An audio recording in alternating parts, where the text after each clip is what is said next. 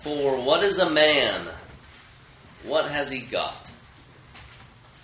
If not himself, then he has not. How many of you guys know this song? Oh boy. Okay. If not himself, then he has not. To say the things he truly feels, and not the words of one who kneels. The record shows I took the blows and did it my way. Yes, it was my way. Some of you may know the song. Originally, yes, originally written for Frank Sinatra, not Frank Sinatra's song. Uh, you know, he didn't write it himself, but it was written for him in the late 1960s. And the song, with its main theme of rugged individualism, self sufficiency, and self reliance, it really captures the American spirit. And in many ways, the human spirit. Perhaps, perhaps we too desire to sing along with Sinatra and belt out, I faced it all and I stood tall and did it my way. But is doing things our way really the best way? The passage we look at this morning actually addresses this. It's in Genesis chapter 27. You can go ahead and turn there. And in this chapter, we see four people, each planning their own charted course, each careful step, and without doubt doing things their way, declaring their independence from God, their self sufficiency, their self reliance, and it all ends up in failure. It's a famous passage here today, not because God's people are living by faith, but because they don't live by faith, but yet God is sovereign to work all things out. And unfortunately, we see where their own actions lead them to. If this is your first time and you're exploring Christianity, the book of Genesis, we've been in this book for quite some time.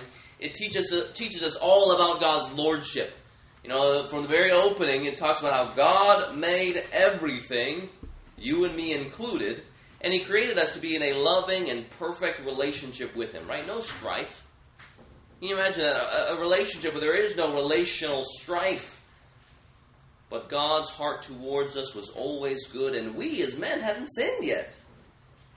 It says there, after God looked upon His creation, after making everything, He declares this is very good. But it didn't stay that way very long.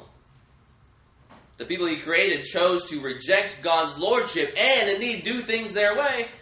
And instead, they wanted to live their own lives their own way. And so they sinned against God, earning for themselves punishment, going against the only true king. And the Bible says that the punishment here is death and even judgment in hell. But thank God, God's love is not so easy to throw off. In His great love, He continues to pursue the people He made, uh, even though they were the ones who rebelled against Him. And so He pursues them, and at the right time, He chooses look, I know that all of you are sinful, but I'm going to set my love on a people. And so He moves to choose Abraham, forefather of the Christian faith, the forefather of all those who would have faith, who would turn and repent and believe in God, Yahweh. And he's a sinful man. He's a sinful man that God yet chooses to save. As God is faithful to all of his promises. So he chooses someone and then he sets his love upon them and calls them to indeed live underneath his rightful rule as he is the creator and the Lord. God had given Abraham the promises, the he chose to bless him with a people, that a number of people would come from his line. He chose to bless him with a land, and then he chose that one from his line would be the blessing to all the nations. And so again, we find ourselves very much identifying with Abraham, trying to, those of us who are Christians, to live by faith and not by sight. But yet, oftentimes our faith wobbles, doesn't it? And so it does for Abraham. And so it does for Isaac. Abraham's son. It does for all of uh, it does for all of Isaac's family, as we see, all four of them. And here we see some serious wobbling in Genesis chapter 27 as they strive to live by faith and not by sight, dependent, really, striving to rely upon God, Yahweh, their Creator, their Savior. So let's go ahead and begin there and see what doing things man's way leads to, or does it even pay off? Look there in Genesis chapter 27, verses 1 to 4. Now, our passage is known for uh, the character's treachery here, okay? But it seems to start off with a very sentimental tone. Uh, look there, 27 verse 1 to 4. When Isaac was old, and his eyes were dim, so that he could not see, he called Esau, his older son, and said to him, My son. I mean, you hear all this relational language, right, about what he's doing. He's calling his very son. He's old. It seems like he thinks he's about to die. He says, My son. And he answered, Here I am. He said, Behold, I am old. I do not know the day of my death. Now then, take your weapons, your quiver and your bow, and go out to the field and hunt game for me, and prepare for me a del- delicious food, such as I love. And bring it to me, so that I may eat and that my soul may bless you before I die. Isaac is an old blind man here. His life seems to be drawing to a close, even though he goes on and he lives a lot longer than this. He seems, by appearance, that things are going to end. And when the light of life is waning, as perhaps some of you have already been there, naturally you think about what kind of legacy you leave behind. You look at all of your life, you see, you wonder what will those around me think of me when I'm gone? Right? What kind of impact will I have made? How, how, how will I have helped those who around, who are around me? And so Isaac wants to secure his son's future. He's thinking about all those things as it appears that he's going to die. The situation is genuinely filled with a type of love love for his son, Esau, this here is the practical outworking of Genesis 25, verse 28. It says there, you can turn there if you want, Isaac loved Esau because he ate of his game. Isaac was married to Rebekah. Isaac loved Esau, one of the twins, and Rebekah loved Jacob. So here this is just an outpouring of this type of love that Isaac has for Esau. Come to me, I want to bless you before I die. Make me this stew that I love, right? The last meal. How many of you guys, or what would you guys choose for your last meal? Al Pastor taco from King Taco. Oscar would choose. I would choose that too.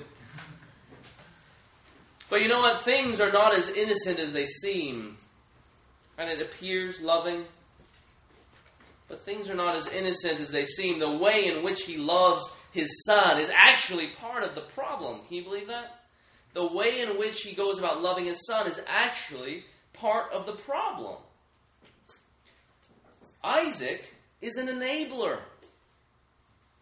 By all appearances, he seems to be one of those fathers who can't draw boundaries for their children.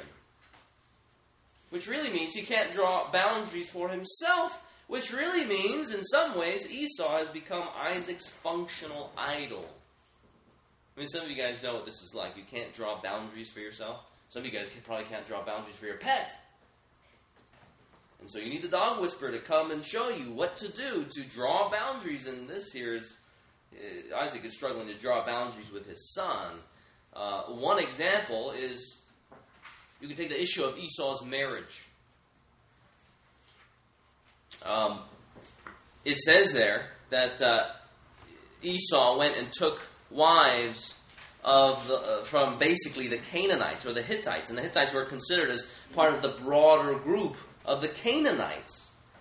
And it's interesting because Abraham, when he was looking for a wife for Isaac, said, I do not want you. He charges a servant to go find his, uh, his uh, son a wife. And he says, I want you to not take for Isaac a wife of the people, because the Canaanites were cursed by God.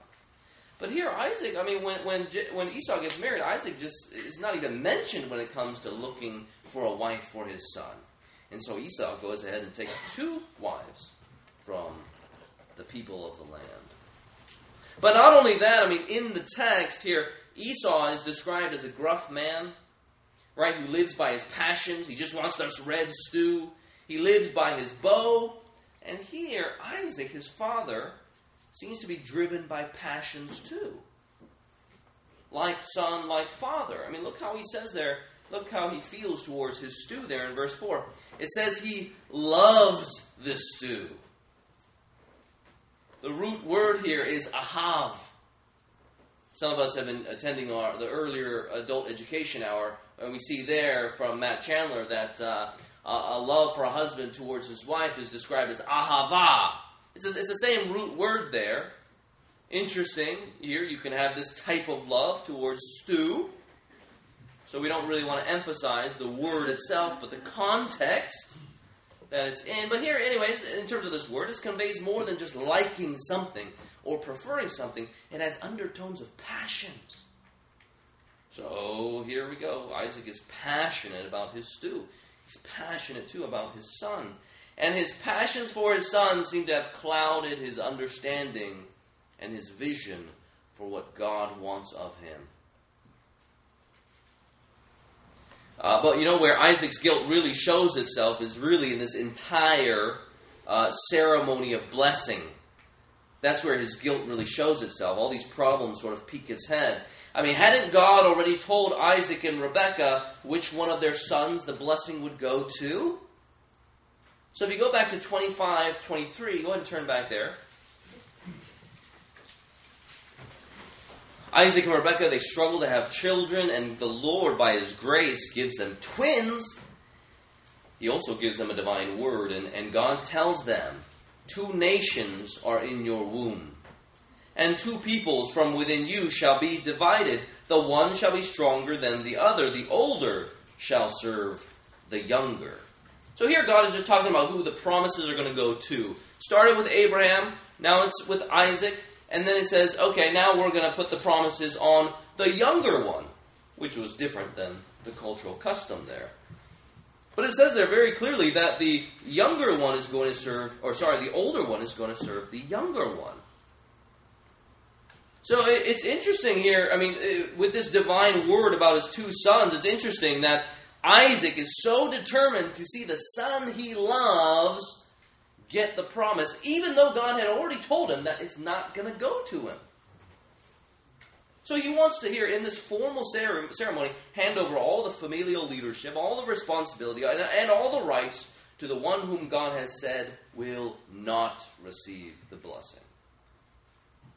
I mean, keep in mind, Esau, in a previous chapter, he, he legally gave up the right to all of this leadership when he sold his brother his own birthright, right? The birthright of the older son, he sold it to the younger son, and with all of that, the birthright, comes all of the responsibility. He gives it up, and he trades it all just because of stew, living for his passions. So you see how this love for his son has kind of captured Isaac's mind. Isaac genuinely probably wants to see his son secure in the future, well off, living well. He wants to see him thriving. And, but all of this leads him to try and circumvent God's word and will. Interesting, isn't it? He loves something, right? We all would consider that love is a really good thing. But yet his love leads him to try and circumvent God's word and God's will. I mean, why else would he hold this formal ceremony of blessing in private? The patriarchs and the rest of Genesis, when they pass on their family blessing, this was a big deal, right? They gather all of Israel, or at least all of the brothers and the wife, and then they give the blessing. But here they're all off in a corner, all by themselves, doing this thing. This here is a collaboration meant to be kept on the down low. I wonder for you, what's getting you to circumvent God's word and God's will for your life? Is there a love in your life that you might think is genuinely good boyfriend, girlfriend, a substance, money, security, some sort of idol, you feel like that thing is so good, right? Let's take marriage, for example, let's take sex. Sex is good, marriage is good. Sex is meant to be had in a marriage relationship, and so God says that's where you ought to enjoy it. It's a good thing. I'm going to give it to you. So we might genuinely want that and love that, but we're doing so in a very bad way, and that's leading us to circumvent God's will. God says He wants us to do this, but we say, no, I'm going to lay hold of that in a different way, my own way.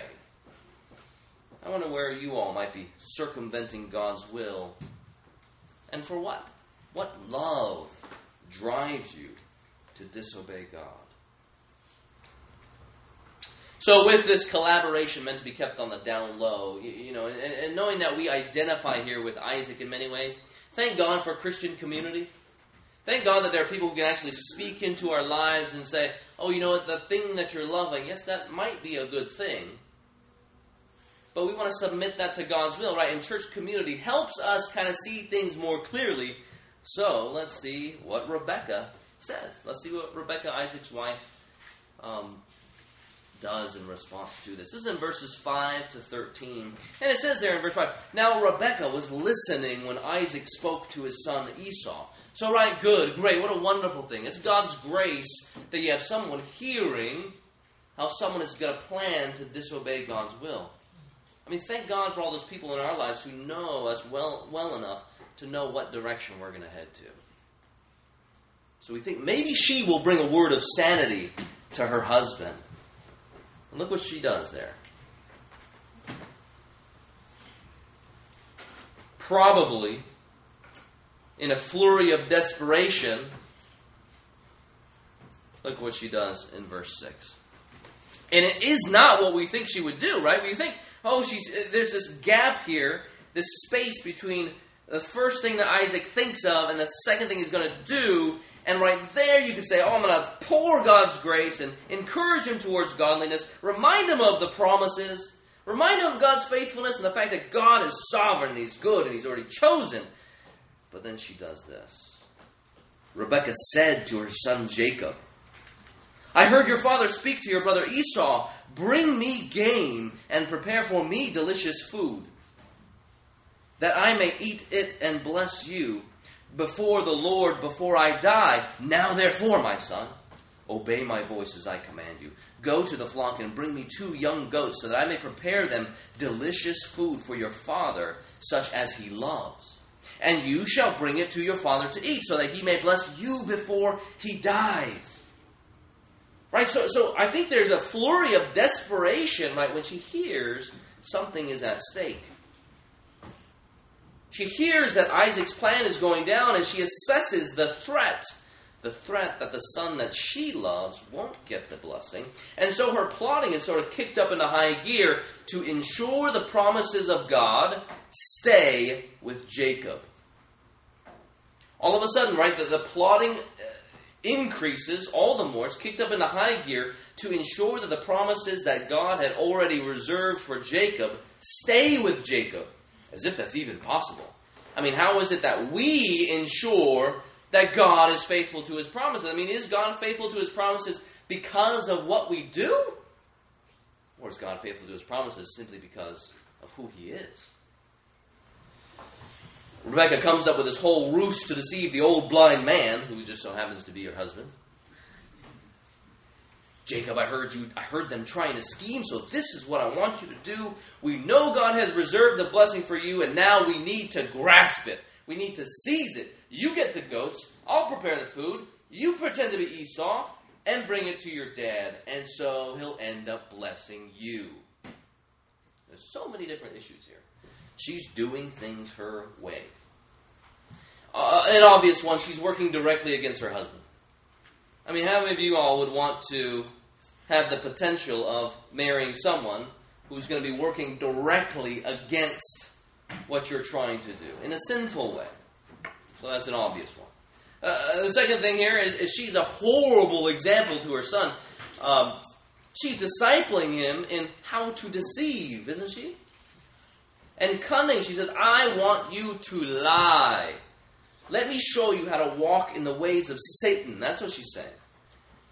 And that doesn't always work out, does it? Just as the devil himself, who is under condemnation as we speak, knows that those things do not work out, to take God's word and say, no, we're going to go against that, here she seems clearly in sin to be discipling her son in the ways of the devil. I had uh, some uh, family friends who were driving home from uh, a desert town, and they were driving like speed demons, right, just to get back. Uh, not because of some life threatening emergency, but just because they wanted to get to where they were going faster. Right? No real reason for why they were speeding. And so soon enough, as you would expect, the cops pull up behind them and they pull them over. The son was driving, and you had the mom, the dad, and the daughter in the back seat. And of course, you know they get they get pulled over. The cops go come around to the side. They ask them why they're speeding. And the parents in the back, in Rebecca-like fashion, tell them while the cops are walking towards the car, "I want you to pretend that you have a terrible stomach ache." And these are supposedly Christians. I want you to pretend like you have a terribly painful stomach ache. So then the cops walk up and they ask the son why he's speeding. They look in the back with their flashlights and they see that she's groaning in pain. I don't feel well. Everybody chimes in and says, Oh, well, really, she has a stomach ache and we're trying to get home as soon as possible. And sadly, they get away with it. In one moment, one split second, in this quick decision to convince their children to lie, they taught their children that it is okay to lie in front of the eyes of God. It's okay to lie to their God given authorities and to do so when it serves us best. And so, knowing this family, I always wondered why the parents were so surprised when they caught their children lying to them when they themselves were discipling their own children in the ways of Satan. That's what Rebecca's doing here. But not only is she working against her husband, not only is she discipling her child in how to deceive, she's also working against the will of God. Not in the way that, that Isaac is doing, right? Isaac knows the promise is going to go to the younger son, and so he's so decided to give the promises to the older son, the one that he loves. Uh, here, Rebecca is actually working to see the one that God had chosen actually receive the promises. So she's not going against the promise or the prophecy, the word that God had given. She is just going against some other words of God. Right? She's clearly lying here. She's holding on to some of God's commands while freely breaking others. So she might say, I believe that God, the, the, the, I believe God said the promise is going to go to the younger, but the one about God lying, that word, that one is negotiable. It reveals this attitude, doesn't it? God has promised something, but we need to seize those promises.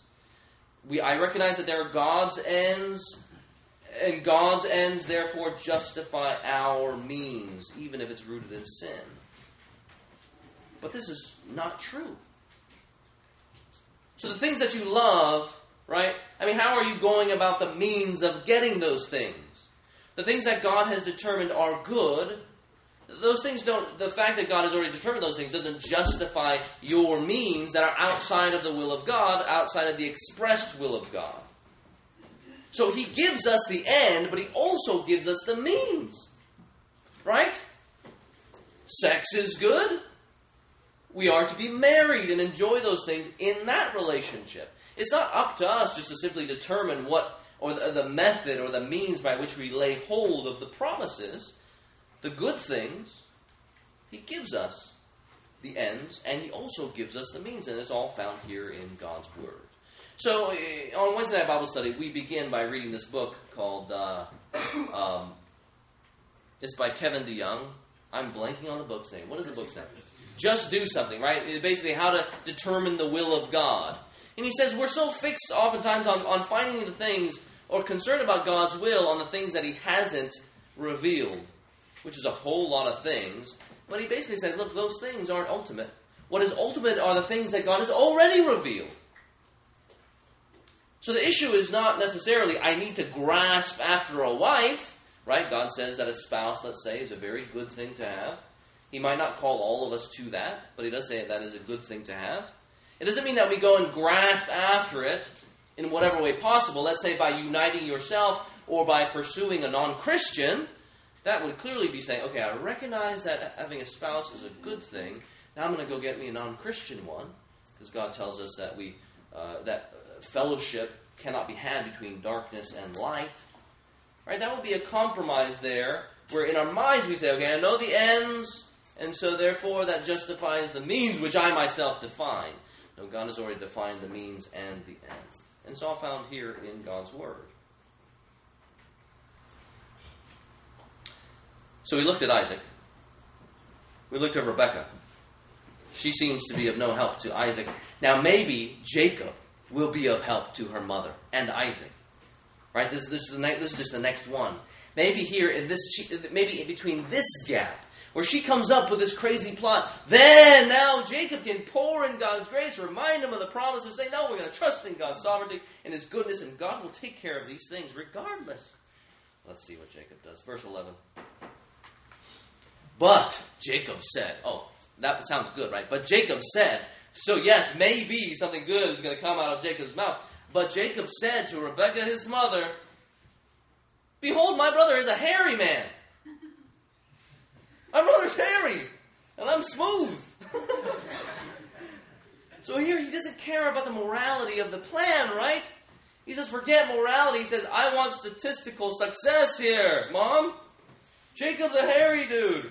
I'm a smooth man. Perhaps my father will feel me, and I shall seem to be mocking him and bring a curse upon myself, not a blessing. So again, doesn't, he doesn't care about the morality of this ruse, just its success rate It's interesting there. His mother's response there. Sadly, look there in verses 14 to 17. Or, sorry, sorry, sorry uh, go to verse 13. His mother there said to him, after he says, No, this is not going to work out, Mom. In that gap, maybe she can say, Yes, you're right. I repent of my sins. She says, Let your curse be on me, my son, and only obey my voice. No, really, this is a good decision. Do these things, bring them to me. So Rebecca is painted in this very bad light here. And you read this in 14 to 17. Um, so he went and took them and brought them to his mother. And his mother prepared delicious food such as his father loved. Then Rebekah took the best garments of Esau, her older son, which were with her in the house and put them on Jacob, her younger son. And the skins of the young goats she put on his hands, and on the smooth part of his neck, and she put on the uh, she put the delicious food and the bread which she had prepared into the hands of her son Jacob. Then Rebekah took, then she put, then she put that which she had made into her younger son's hand, and said, "Obey me." Her heart is seriously exposed here with the prospect of her beloved son losing the blessing, if that were at all possible. So she resorts to deceit, cunning, sinning, and she leads others into sin and ends up dividing the family even more. Verses 18 to 25 here Jacob cons his father. We see what he does. And the way this reads is that every step where there's this gap, where there's this pause, a chance to repent, Jacob is quick to con at every single turn. He's right there to make sure that this con goes off without a hitch. Look at 18 to 19. So he went in to his father and said, My father. And he said, Here I am. Who are you, my son? Jacob said to his father, I am Esau, your firstborn. I have done as you have told me. Now sit up and eat of my game, that your soul, that your soul may bless me. You hear that? There's, there's some hesitation, isn't there? But that doesn't stop Jacob. And in the next handful of verses here, at every turn, again, uh, Isaac is questioning or testing to see, is this really real? And Jacob is right there, present, to make sure that this thing, again, goes off without a hitch. Look there in verse 20. Isaac wonders, How did you get this meal so fast? And Jacob gives this despicable answer.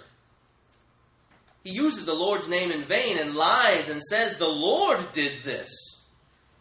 The Lord your God did this. I mean, you, you got to realize that here he is a manipulator, taking after his mother's uh, ways, like mother, like son. It's not only the Lord did this, which is totally false, but is the Lord your God did this.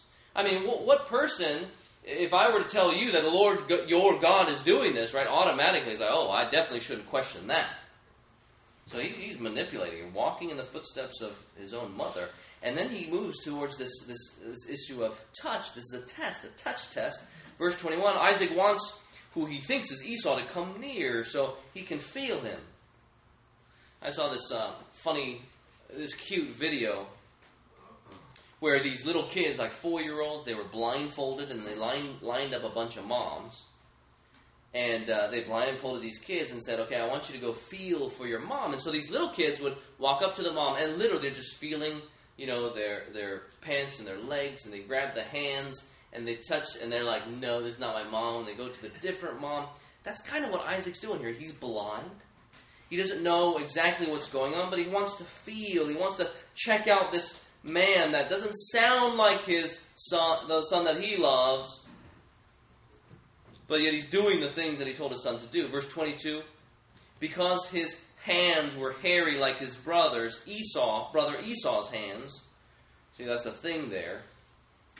So I've shaken, I've shaken the hands of a number of hairy people, as I'm sure you have too. But I'm pretty sure they didn't feel like a goat for a man who seems to live by his passions, do you notice there that his senses, all of his senses, are failing him? And that's kind of the point, isn't it? The very thing that he's supposed to do is to be a man who hears God's voice. His hearing is failing him. His touch is failing him. His sight is failing him. So, regardless, Isaac tells him to bring the food and he eat, eats his lentil stew. And then he goes to the smell test. Verse 26 Isaac wants who he thinks is Esau to come near so he can smell him. Uh, and there you get that pictured in 26. Then his father said to him, Come near and kiss me, my son. So he came near and kissed him, and Isaac smelled the smell of his garments and blessed him and said, this is what he says here. This is the blessing. just, just, just put yourself in his position. He's dying. He's reviewing his life. And now he's giving a blessing to his son. See, the smell of my son is the smell of the field that the Lord has blessed. May God give you the dew of heaven and the fatness of the earth, both important for the growing of crops and plenty, and plenty of grain and wine. Let peoples serve you, and nations bow down to you. Be Lord over your brothers, and may your mother's sons bow down to you. Cursed be everyone who curses you, and blessed be everyone who blesses you. I mean, just imagine the satisfaction in the moment. Thinking you have managed to sidestep the divine word of God and bless the Son, whom God said would not get the blessing. What is it like to think, ah, so much satisfaction because I've outsmarted Yahweh, the Lord your God. I've eaten my son's tasty meal. I felt his hand, smelled his garments, and proclaimed a blessing on him, and now I am ready to die. Eh, but there's so much delusion, right? He lives in this, this, this made up fiction. He's eating Rebecca's stew, not Esau's. He's feeling the skins of dead animals, not Esau's and he's smelling leftover body odor and not the real thing. And all the while there stands Jacob. I mean, from God's perspective, imagine what a funny situation this would be. He's the one who's going to give the promises. He's the one who ensures that they go to the right son. And there's uh, Rebecca and Joseph, or J- uh, Jacob, and Jacob is standing there dressed in goat's hair, thinking this plan's really going to work.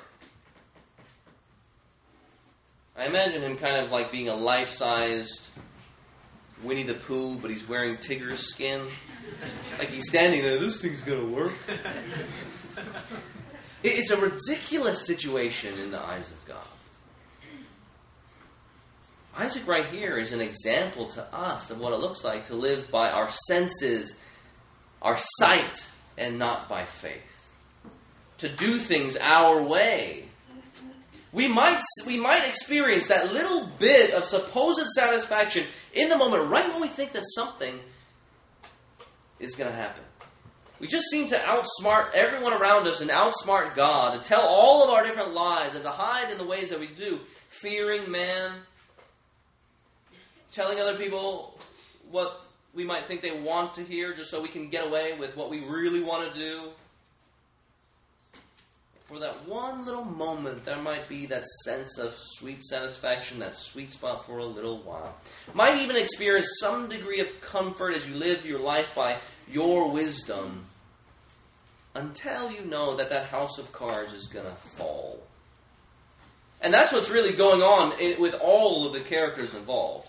Isaac's, uh, Isaac's house of cards is going to fall. Rebecca's house of cards is going to fall. Jacob's, too, is going to experience difficulty. And Esau, certainly, as we see very soon, uh, that, too, is going to fall. You know, we seem to go about our lives doing things our way, but uh, Jacob here, he screams. He reminds us with a scream that our lives are, are dependent they ought to be lived in dependence upon God, our very Creator.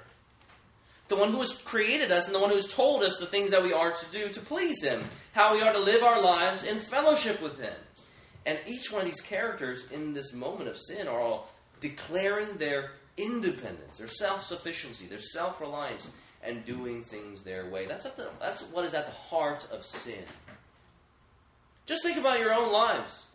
I mean, has it really paid off doing things your own way? regardless of what everybody tells you. Bucking the trends, going against the stream, the current. I mean, lying, take that for example. How many of you guys have ever lied? Now, that really is doing things your own way. You say, you guys might have an expectation that you, that you want me to live up to, and yet I'm going to lie to you and live in my own little fiction over here. I mean, does that really work? I mean, just imagine if all of us decided to do things our own way in that sense and we just lived a life of lying, would this be a community that we would want to live in? You ever want parents who, who you never know if they're going to tell you the truth or tell you some falsehood? You want children who are going to decide that based on whatever they feel like they think they should do? No, God has told us we are to be dependent upon Him, and He's laid out all the ways in which we are to live. Look at verses 30 to 38. Here, the houses, the houses of built by cars all certainly do come falling down, and Isaac realizes he cannot hoodwink God. Verse 30. As soon as Isaac had finished blessing Jacob, or Esau, when Jacob had, when Esau had scarcely gone out from the presence of Isaac his father, Esau, his brother, Jacob, his brother, uh, sorry, I'm getting all these names confused here. As soon as Isaac had finished, finished blessing Jacob, Esau, his brother, comes running in from the field, right? He prepared everything. Verse 31 says that he had a pot of food in his hand. We imagine that he's getting excited here. Let my father arise and eat of his son's game that you may bless me. So he's thinking primarily about himself here. Let my father arise and eat of his son's game that you may bless me. And in verse 32, his father says, Who are you? Esau said, I am your firstborn son, Esau. Verse 33 Then Isaac trembled very violently and said, Who was it then that hunted game and brought it to me? And I ate it all before you came, and I have blessed him. Yes, and it shall, he shall be blessed. Interesting here. You see what this life of living things his own way does. He trembles violently. And then when he says, Yes, anyhow shall be blessed. I mean, that's an interesting phrase here. It appears that Isaac knows, though this blessing ceremony was secretive, and it was nevertheless formal, and uh, all those things, the blessing was really given, even though it was given to the wrong son, at least in his, his own mind. But yet he has faith to some degree that the blessings come down through the patriarchs. You know, some commentators they think that Isaac at this very juncture in verses 30 to 38, he has an awareness of and gives way to the sovereignty of God. In this comment, yes, and he shall be blessed. Despite all of his planning and conniving and even blatant disregard for God's promises, God will have his way, and here Isaac knows it. As the story unfolds, you see Esau's response there in 34. As soon as Esau heard the words of his father, he cried out with an exceedingly great and bitter cry and said to his father, Bless me, even me, O my father. That's the first time he cries out for blessing. And then 36, have, have you not reserved a blessing for me? And then verse 38 Bless me, even my father. And then it says there, He lifted up his voice and wept. Interesting that Esau, there in verse 36, says, Is he not rightly named Jacob? For he has cheated me these two times. He took away my birthright, and behold, now he has taken away my blessing. There's a number of things that are wrong with his thinking here. Certainly, Jacob lives up to his name as he grasps after his brother's heel.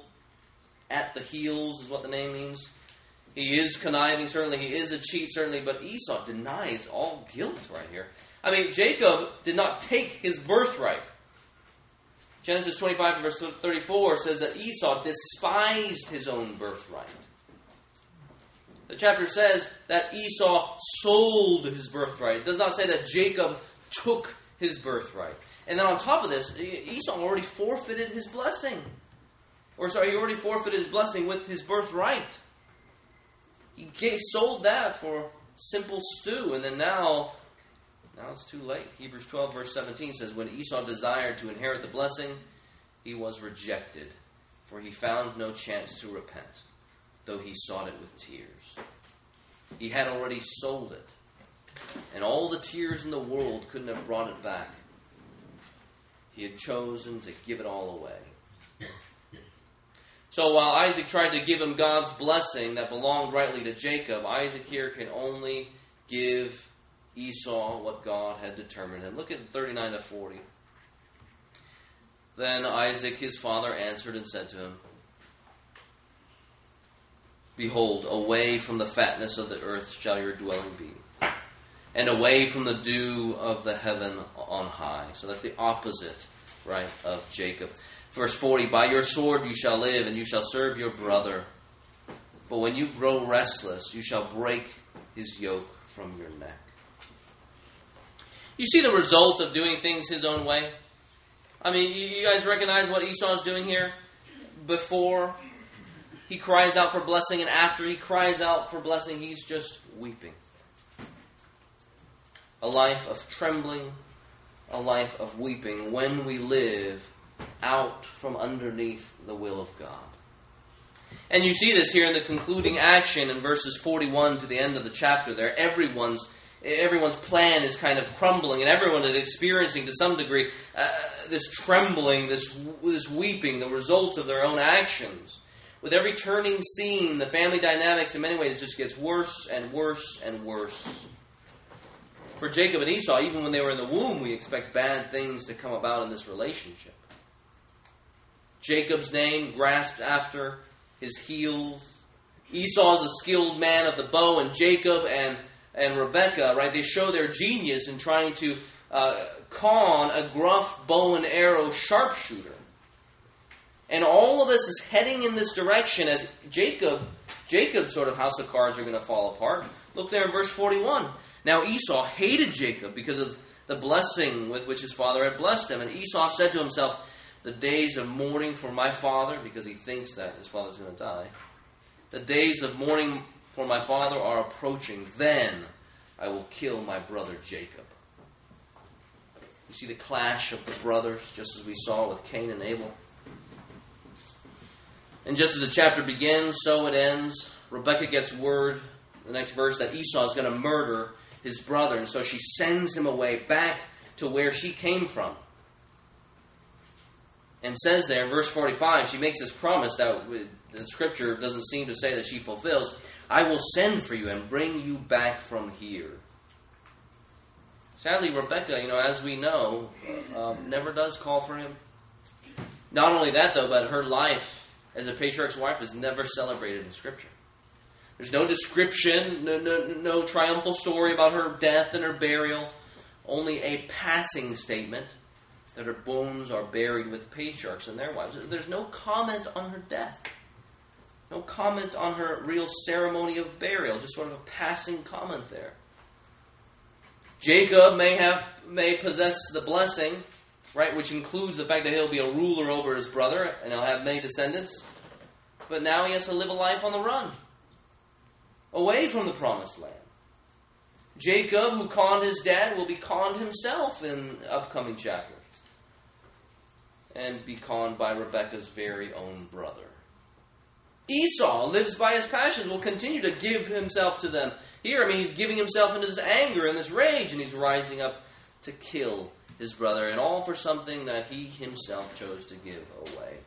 All this brings us to the point that we cannot do things our own way. We are not independent. We're not self sufficient. We're not self reliant, but we are dependent on Yahweh, our God who made us and the one who provides all things. Did you know that your birth testifies to that? You don't cause yourself to be born, but we are, in fact, dependent on our mothers, dependent upon doctors. Our, our future death will testify to this. How many of us want a death where the only person who shows up is really ourselves at that moment? No one else to celebrate our life because we did things our own way. We bucked all the trends, disregarded everybody else, refused to listen to other people. So, given that our birth and our death testify to the fact that we are dependent people, not self existent, not self reliant, don't let ourselves, don't let yourself live in the falsehood that everything in between is. But remind yourself of what here this passage tells us that God, even in the midst of all of this sin, is working things out to the praise of His glorious grace. We are all dependent upon God, uh, dependent upon His Word, dependent upon His providence, and dependent upon His sovereignty. Thank God that even though here, every single step of the way, every character is trying to prevent things, it would seem, for God's will to be carried out, yet He works them all out by His grace. You know, we see our dependence ultimately in the gospel. God is a God who saves. So John 3:16, take that for example. For God so loved, I mean, we would not be saved if God did not show and shower his love upon us. And so for us to even be saved, we are dependent upon God's love. We're dependent upon God taking the initiation, even to say, Yes, I'm going to set my love upon them, and yes, I am going to fulfill it at the right time. It's not we do certain things and then we rend the heavens and bring down Jesus Christ, but God sends His Son out of His love to die on the cross for our sins. As Martin Luther said, our salvation is outside of ourselves.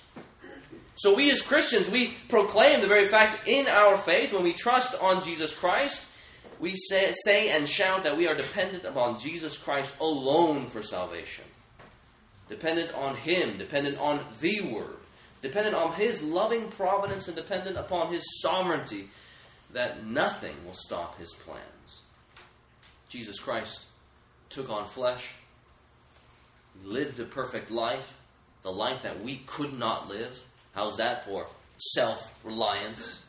He dies the death that we could not die, bearing the weight of eternal punishment for sins against the eternal God. How's that for self reliance? Independence. We need someone even to die in a way that we cannot. He bears the wrath that we could not. He suffers the punishment that we could not all in effort that he might save sinners. We are dependent people, Christians. And if you're a non Christian, God tells you, He calls you even right now to repent and believe, to turn and to put yourself back underneath the sovereign rulership of your very own Creator and Maker. Why would we go about living things our own way? Declaring that we stood tall, we faced it all, and we did it our way. You know what? Scripture says that that leads to only one place.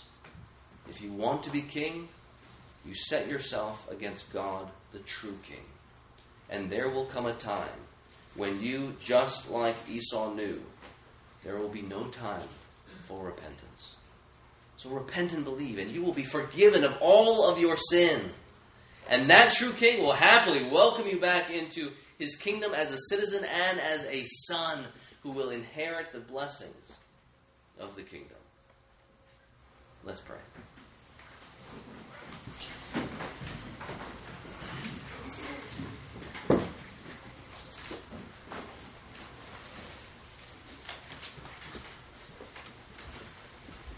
Our Father in heaven, Lord, we thank you that even in the midst of our stubbornness and refusal to turn to you, you interrupt what we do.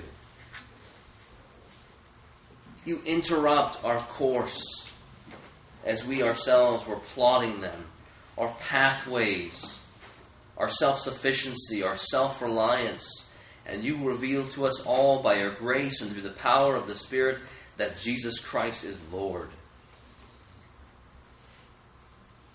We thank you, Lord, that even when we are so wayward, yet you speak to us. And you speak to us so clearly and so ultimately in Jesus Christ, the ultimate fulfillment of all of your words. We praise you, Lord Jesus, that even when we were determined to go our own way, while we were sinners, yet you, Lord Jesus, died for us.